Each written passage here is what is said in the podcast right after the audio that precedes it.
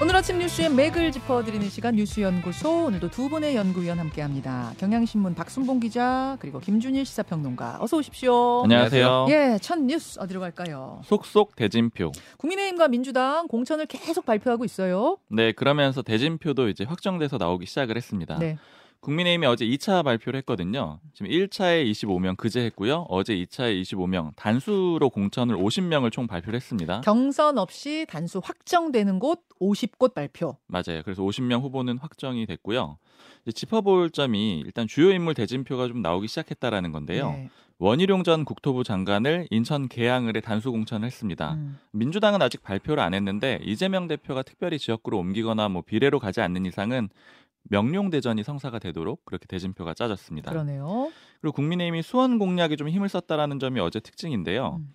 수원에 영입 인재하고 그다음에 윤석열 정부 출신 인사를 집중 배치했거든요. 네. 수원이 가불병정무 다섯 개 지역이 있는데 다 민주당이 현역 의원입니다. 그러니까 음. 민주당 강세인데 여기에 갑에는 김현준 전 국세청장 그리고 병에는 박몽규 전 산업부 장관 그리고 정에는 이수정 경기대 교수 이렇게 세 명을 배치를 했습니다. 다 네. 단수 공천을 줬어요. 음. 그리고 뭐 추가로 이원모 전 비서관 추가 배치 가능성도 있습니다. 음. 그리고 이렇게 앞서서 그러니까 일찍 1차, 2차에 발표하는 지역들은 두 가지 특징이 있는데 이제 논란이 적은 지역들 그러니까 그렇기 때문에 또 험지 지역이기도 하고요. 네. 이제 메시지는 당에서 얘기하는 거는 빨리 단수로 정해 줄 테니까 어려운 지역이니까 어서 가서 선거 운동하세요 이런 메시지고요. 음. 네, 이런 측면에서 경기 고양병에도 김종혁 전 조직부총장을 이제 단수 공천을 했습니다. 음. 제일 관심사 중에 하나는 이제 대통령실 출신들이 어떻게 되느냐 요건데 일단 1차 발표, 그제 1차 발표 때는 대통령실 출신들의 단수 공천은 한 명도 없었잖아요. 맞습니다. 어제는 어땠습니까? 어제 한 명이 있었는데 이것도 이제 좋은 지역은 아니었기 때문에 기존은 유지됐다 이렇게 평가를 해볼 수가 있어요. 음. 그러니까 유일하게 대통령실 출신 단수 공천자 한 명 나왔는데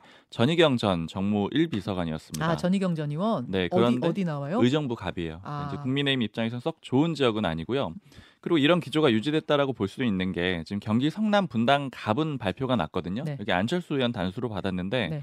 분당 을 그러니까 옆에 지역구는 또 발표가 안 났어요. 분당을이라고 하면은 김은혜 전 수석이 출사표 던진 곳. 맞아요. 그리고 당에서는 김민수 대변인이 출사표를 던졌는데 네.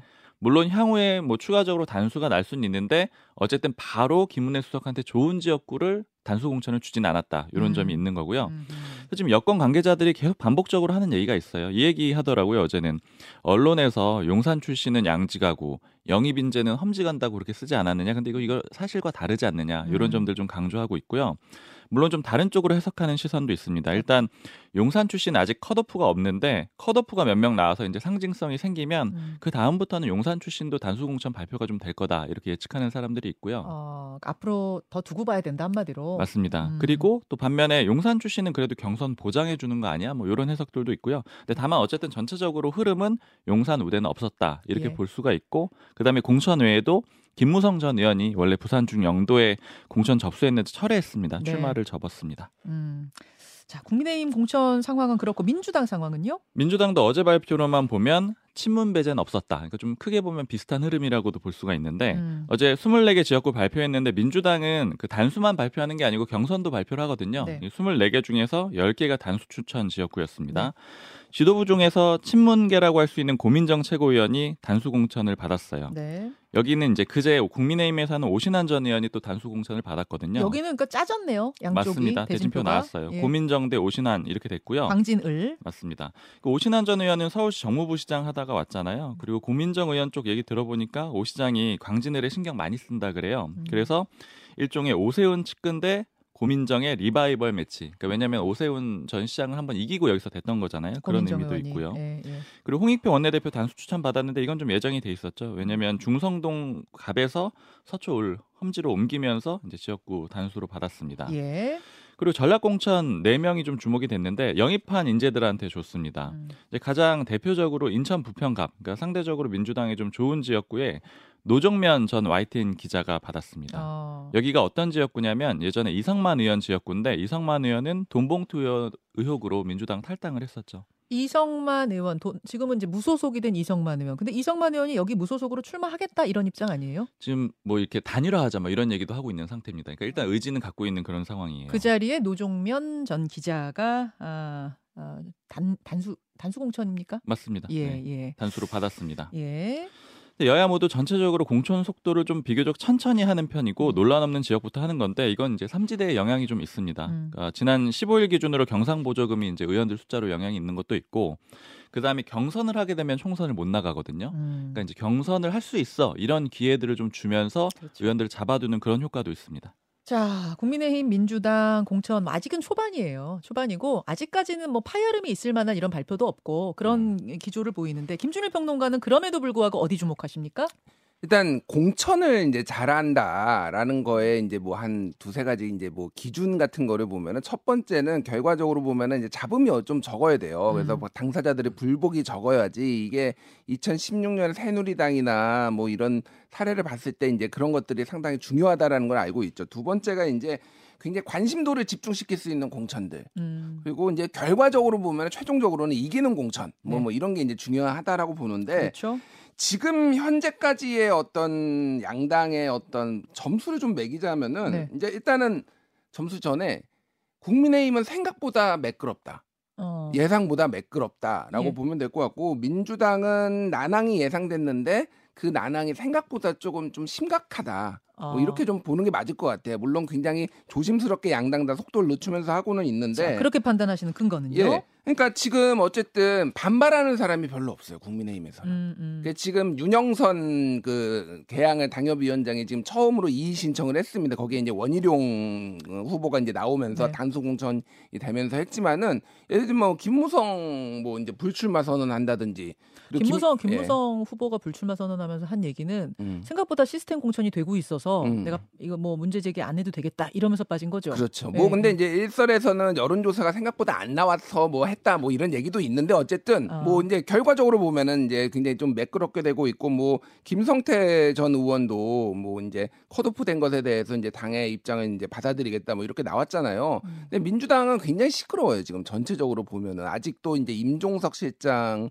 전 실장을 둘러싼 이제 친문과 친명의 갈등이라든지 그 주류에 왜 이제 희생을 안 하느냐 조정식 사무총장 예를 들면 시흥의 이제 경쟁자들을 당에서 먼저 컷오프 시켜버리고 막 이런 것들이 사천이다 그리고 최근에 이제 동아일보 어저께 보도 난 거를 보면은 음. 그 동아일보에서 이제 보도한 걸 보면은 주요 그러니까 공식 라인이 아닌 사람들이 네. 회의 이재명 대표를 비롯해서 이제 정성호 의원이라든지 박찬대 최고위원이라든지 이런 분들이 모여가지고 지금 이제 소위 말해서 이제 사법 리스크가 있는 의원들을 공천을 줄지 말지를 릴레이 마라톤을 했다라는 거예요. 음. 그러니까 이게 이제 뭐 시스템 공천이냐 이거 뭐 이게 이게 음. 바- 맞느냐 이렇게 이제 당내 반발들이 이제 계속 나오고 있다. 조금 어려운 거고 또 하나가 지금 민주당이 살짝 조금 네. 뭐라고 뭐라고 해야 되까 이제 수세적이에요. 이게 왜냐하면은 지난번에 이제 뭐 대승을 했으니까 당연히 그 국민의힘이 더 공세적인 건 이해를 하는데 민주당이 약세 지역인 곳에서도 심지어는 국민의힘이 더 공세적입니다. 예를 들면은 음. 부산 그러니까 TK 그러니까 PK 지역을 보, 보면은 네. 거기에 이제 그세 군, 그러니까 부산에서 민주당이 세 군데, 그리고 경남에서 세 군데거든요. 네. 김해하고 양산 그리고 이제 뭐 전재수 의원 지역구라든지 여기에 이를테면은 구- 국민의힘은 굉장히 공세적으로 이를테면 거물들을 한다든지 그러는데 오히려 되게 안정적으로 가고 있어요. 그러니까 처음에 그 부산에서 뭐 열석 가지 음. 열여덟 석 중에 열석 가지 우리가 해보겠다라고 막 의욕적으로 막 민주당이 나왔는데 아직 뭐 다 공천이 된 건 아니지만은 음. 그러려면은 바람을 일으키려면은 거물급이 가가지고 벨트를 음. 만들어가지고 같이 막 붐업을 해야 되고 그러는데 음. 오히려 국민의힘이 더 공세적으로 막 나오고 있고 예를 들어서 수세적이에요. 그러니까. 서병수, 조혜진, 김태호 이런 중진급들이 음. 이 차출돼서 지역구 음. 옮긴 것들 뭐 이런 거 예. 지금 말씀하시는 거죠? 그렇죠. 예. 김두관 의원을 안 그래도 잠시 후에 연결을 하려 그래요. 음. 요쪽 요쪽 낙동강배 한쪽은 사수하려는 쪽과 한쪽은 탈환하려는 쪽. 요 분위기 지금 어떻게 보고 있는지 거기 좀 질문을 하도록 하고 민주당 공천 얘기를 하다 말았는데 예. 문학진 전 의원이 안 그래도 그 어, 불출마하라는 전화를 이재명 음. 대표로부터 받았는데 이거 이거 문제지 문제가 있다. 여론조사에서 내가 꼴등 나왔다는 거 인정할 수 없다. 뭐 농간이다. 비선 조직의 농간이다. 이렇게까지 문제 제기하고 있는 거. 뭐 이런 것들이 지금 잡음으로 터져 나오는 거죠. 그러니까 그 여론조사가 어떤 여론조사냐 도대체 네. 출처가 뭐냐 뭐 이런 것에 사실 이제 여론조사가 당에서 공식적으로 이제 한 건 아닌 걸로 알려져 있어요. 그러면 어떤 여론조사냐 뭐 이런 잡음들이 있는 거죠. 그러니까 결과적으로 보면 잡으면 완전히 피할 수는 없는데 그거를 얼마나 사전에 조정하고 당사자들이 수긍하게 만드느냐인데 지금 굉장히 좀 민주당은 생각보다 잡음이 많고 그래서 전체적으로 보면은 정권 심판론에 기대 가지고 민주당이 좀 낙승이 기대되는 분위기였는데 또 소위 말해서 이제 다 까먹고 있다. 음. 굉장히 지금 어, 혼 혼전으로 가고 있는 분위기다. 그 지표를 제가 숫자는 말씀드리지 않겠지만은 굉장히 그런 징후들이 많이 나타나고 있어요 지금. 예. 알겠습니다. 아, 잠시 후에 이 부분 좀 더 이야기를 나눠보도록 하고 두 번째 이슈 넘어가죠, 박 기자. 법무장관 인사청문회. 공천 상황에 가려서 뭐 크게 주목을 받지는 못했습니다만 어제 국회 법사위에서 박성재 법무부 장관 후보자, 그러니까 한동훈 비대위원장이 이제 비대위원장 가면서 네. 그 빈자리에 박성재 후보자가 왔거든요. 네. 인사청문회 열렸습니다. 말씀하신 대로 주목받지 못했다라고 하셨는데 역시 좀 연결해가지고 되게 인상적인 게 금방 끝났습니다. 쉬는 시간 포함해가지고 6시간 30분밖에 안 했어요. 아 그래요? 그러니까 청문회 기준으로 굉장히 짧게 한 거고 한 오후 4시 정도, 5시 사이 정도에 끝났거든요. 음, 원래 보통 이제 기자들 뭐 자정까지 간다라고 다 각오를 하고 있는데 음. 굉장히 빨리 끝났죠. 이건 결국에는 총선 때문에 주목 못 받은 것도 있고 의원들도 총선 시즌이라 다른 일이 바쁘다. 뭐 이런 점을 좀 주목해서 볼 수가 있고요. 어떤 이야기가 그 6시간 동안 많이 나왔습니까? 역시 수사 관련된 질문이 많았는데 네. 김건희 여사 명품백 수수 의혹에 대해서 민주당 의원들이 질문을 많이 했습니다. 음, 그러니까 박용진 의원 같은 경우에는 그러니까 윤 대통령 주장대로 디올백 수수 의혹이 몰카 공작이라고 하면은 이거 압수수색해야 되는 거 아니냐? 왜냐하면 증거 확보해야 되는 거 아니냐? 이렇게 얘기를 했거든요. 아 몰카 공작의 증거물이 그 백인데 네, 그 디올백 압수수색해야 되는 거 아니야? 이렇게 질문을 했어요. 맞습니다. 그랬더니 그랬더니. 후보자가 제가 말하는 게 적절하지 않다 이렇게 답을 했고요. 음. 그다음에 건칠승 의원이 김 여사가 명품백 수수한 거 부적절하지 않냐 이 질문도 하거든요. 네. 근데 여기에 대해서는 답변을 하지 않았습니다. 음. 뭐 부적절하다 적절하다 아무 얘기하지 않은 거죠. 그리고 김건희 여사 도이치모터스 주가 조작 의혹에 대해서도 민주당 의원들이 물어봤는데 음. 송기현 의원이 수년째 수사 진척이 없다. 이거 신분 때문이냐, 그러니까 여사이기 때문이냐 이렇게 물어봤는데 전 정부 때부터 수사했는데 기소가 안 됐다 이렇게 얘기를 했고요. 음. 또 비슷하게 그 이재명 대표 대장동 의혹에 대해서 그 박형수 국민의힘 의원이 요거 이제 표적 수사라고 생각을 하느냐 이렇게 물어봤거든요. 음. 그랬더니 이것도 전 정부 때부터 시작된 것으로 알고 있다 이렇게 답을 합니다. 예. 그리고 이외에도 이제 개인적인 의혹들이 좀 있었는데 변호사 시절에 정관유효 받아가지고 고액 수입한 거 아니냐? 왜냐면 이제 변호사로 활동한 기간이 원래 검사였는데 활동한 기간이 2018년부터 2022년까지거든요. 네. 그때 46억 4천만 원의 수입을 올렸는데 뭐 여기에 대해서 본인은 정관을 이용해서 해본 적이 없다 이렇게 해명을 했습니다. 네. 보니까 음, 김건희 여사에 관한 질문 민주당에서는 그쪽을 많이 던진 것 같고 국민의힘에서는 이재명 대표와 관련된 질문을 많이 던진 것 같고 이런 청문회 분위기였네요. 김준일 평론가는 어디 주목하셨어요? 일단 이게 이제 총선 국면이다 보니까 네. 별로 다들 관심이 없었다. 그래, 그러게 말이에요. 예, 전체적으로 중요한 관, 건데. 예, 관심도가 좀 떨어진 거는 맞고요. 근데 크게 보면 이제 뭐, 어, 박순봉 기자가 정리를 했지만은 하나는 이제 그 김건희 여사와 관련해서 야당 질문이 상당히 많았는데 네. 그 이제 명품백 수수 관련해서 이건 거의 이제 말을 안 하거나 아예 답변을 안 하거나 아니면은 뭐 이제 검찰이 알아서 수사할 일이다. 이게 예를 들면은 이거 압수수색 해야 되는 거 아니야? 뭐 이렇게 야당에서 질문하니까 그건 뭐 검찰이 아, 알아서 하고 제가 말하는 건 적절하지 않다 이런 식으로 다 빠져나가고 음. 말을 아끼는 분위기였고 네. 지금 논란이 되는 게 지금 그러니까 소위 말해서 정관 예우 뭐 음. 이제 김영배 의원이 좀 집중적으로 지, 질의를 했는데 2017년에 이제 퇴임을 했거든요. 네. 그 2018년에 14억 5천만 원, 뭐 2019년에 거의 15억 해가지고 2년 동안 30억을 벌었어요. 2년에 30억이요? 예, 예, 예. 그러니까 어. 이거 정관 예우 아니야?라고 이제 강하게 이제 원래 지금 그때 당시에 어. 재산 신고가 6억 이었거든요. 네. 근데 이게 이제 2년에 삼- 30억. 거의 뭐 이제 30억이 늘었으니까 2년 만에 재산이 다섯 배가 는 거잖아요. 음. 그래서 이제 좀뭐 아무리 봐도 고질적인 이제 정관 예우가 이제 작동을 했다라고 이제 볼 수밖에 없는 거죠. 그래서 이게 좀 법무부 장관으로서 역시 부적절하다라는 거고 또 근데 이거 같은 경우는 본인이 아니에요 하면 더 이상 할 수 있는 건 없는 거 아니에요? 그렇죠. 그러니까 정관 예우는 아니다. 뭐뭐 얘기를 하고 있는데 뭐 이 부분에 있어서는 그냥 사- 그러니까 국민들의 눈높이죠. 그렇죠. 사실은. 국민 눈높이죠. 예, 그러니까 음. 이거는 법으로 뭐 어떻게 한다는 예, 것보다. 예, 이상합니다. 그러니까 어떻게 이렇게 많이 이제 딱벌 예. 수 있느냐라는 예, 거고 예. 또 하나가 이제 배우자 탈세 의혹 쉽게 얘기를 하면 공동 명의로 했는데 배우자 가 직업이 없는데 이거 이거를 공동 명의로 함으로 인해서 타- 어, 탈세 그러니까 증여세를 1억 원을 안 냈다라는 거예요. 그런데 본인이 이거를 잘 몰랐다라고 대답을 했는데 중앙지검 금융조세 조사부장 출신이거든요. 아. 그러니까 금융 전문가예요. 금융수사 전문가인데 본인이 몰랐다. 그러니까 이건 도덕성에 좀 문제가 있다. 한겨레가 이걸로 사설까지 썼습니다. 근데 음. 전체적으로 보면은 노관심이어서 그냥 넘어가는 임- 예. 넘어가고 음. 임명될 가능성이 상당히 높다. 그러니까 인사청문회는요 국민들 관심이 진짜 가장 중요한 것 같아요. 국민들이 관심을 많이 쏟으면 거기에 참여하는 국회의원들도 열심히 질문하고 열심히 조사하고 그래서 뭔가 이 적합한가 아닌가를 좀 이렇게 국민들이 판단할 수가 있는데 지금 관심 자체가 그 국민들도 더 관심 가졌어야 되는데 네. 우리가 또 너무 공천에만 관심이 있었던 거 아닌가 반성하게 되는 그래도 1차적으로는 의원들이 좀 더 열심히 해야 되는 것도 좀 물론이죠. 물론이죠. 네. 아쉬움이 좀 남습니다. 다음으로 가죠. 클리스만 경질. 클린스만 감독 어제 전략강화위원회 축구협회에서 열었는데 어떻게 됐습니까?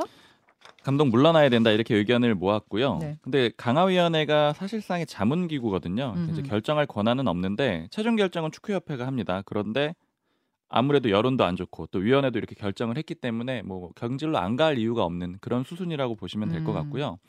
위원회가 경질해야 된다라고 한 이유를 들었는데 일단 첫 번째는 역대 최고 전력으로 평가를 받았잖아요. 네. 그런데 경기력이 그렇지 못했고 이 책임이 감독한테 있다라는 거예요. 네. 특히 선수들 간의 갈등 드러났는데 뭐 손흥민 선수 손가락 다치고 뭐 이강인 선수와의 갈등 이런 게 드러났는데 음. 감독이 이거 잘 파악도 못했고 관리도 못했다. 음. 그리고 또 불성실했다라는 점도 지적을 했는데 국내 체류 기간이 짧았거든요. 네. 그리고 특히 지난번에 8일에 경기 끝나자마자 이 귀국하고 이틀 만에 떠나기도 했습니다. 어제 그래서 화상으로 회의에 참여하긴 했어요, 클린스만. 네, 본인이 참여를 했는데 이렇게 경기력이 안 좋았던 거는 선수들 간의 불화가 원인이었다. 그래서 이제 이 위원회에서 전술 부재했던 거 아니냐 이런 질문을 했는데 이런 거에 대해서는 인정을 하지 않았다라고 합니다. 아 선수들 불화, 그 송흥민, 이강인 이 몸싸움 때문에 이렇게 된 거다. 그 네. 핑계를 또 대요. 맞습니다. 아니 그 불화도 원인 될 수 있죠. 그런데 그 불화가 있기 전에 팀을 관리하고 한 팀으로 만드는 그 리더십이 필요했던 건 아닌가. 그 반성도 좀 해야 되는 거 아니었습니까, 클 감독? 그렇죠. 불화도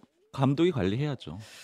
참 그래요. 그 뭐 하여튼 이제 이제 경, 경질을 하면 되는데 경질 전에 조금 문제점들로 떠올랐던 건 해결이 다 됐습니까? 예를 들어 위약금 뭐 아직 거? 해결되지 않았다고 봐야 될 것 같아요. 지금 자녀 연봉을 지급을 해야 되거든요. 음. 계약 기간이 남아 있어 가지고요. 근데 그 돈이 한 70억 원 정도 되니까 이것도 문제고요. 그리고 지금 당장 3월부터 북중미 월드컵 예선전 치러야 되는데 네. 감도 없는 상황입니다. 네, 네.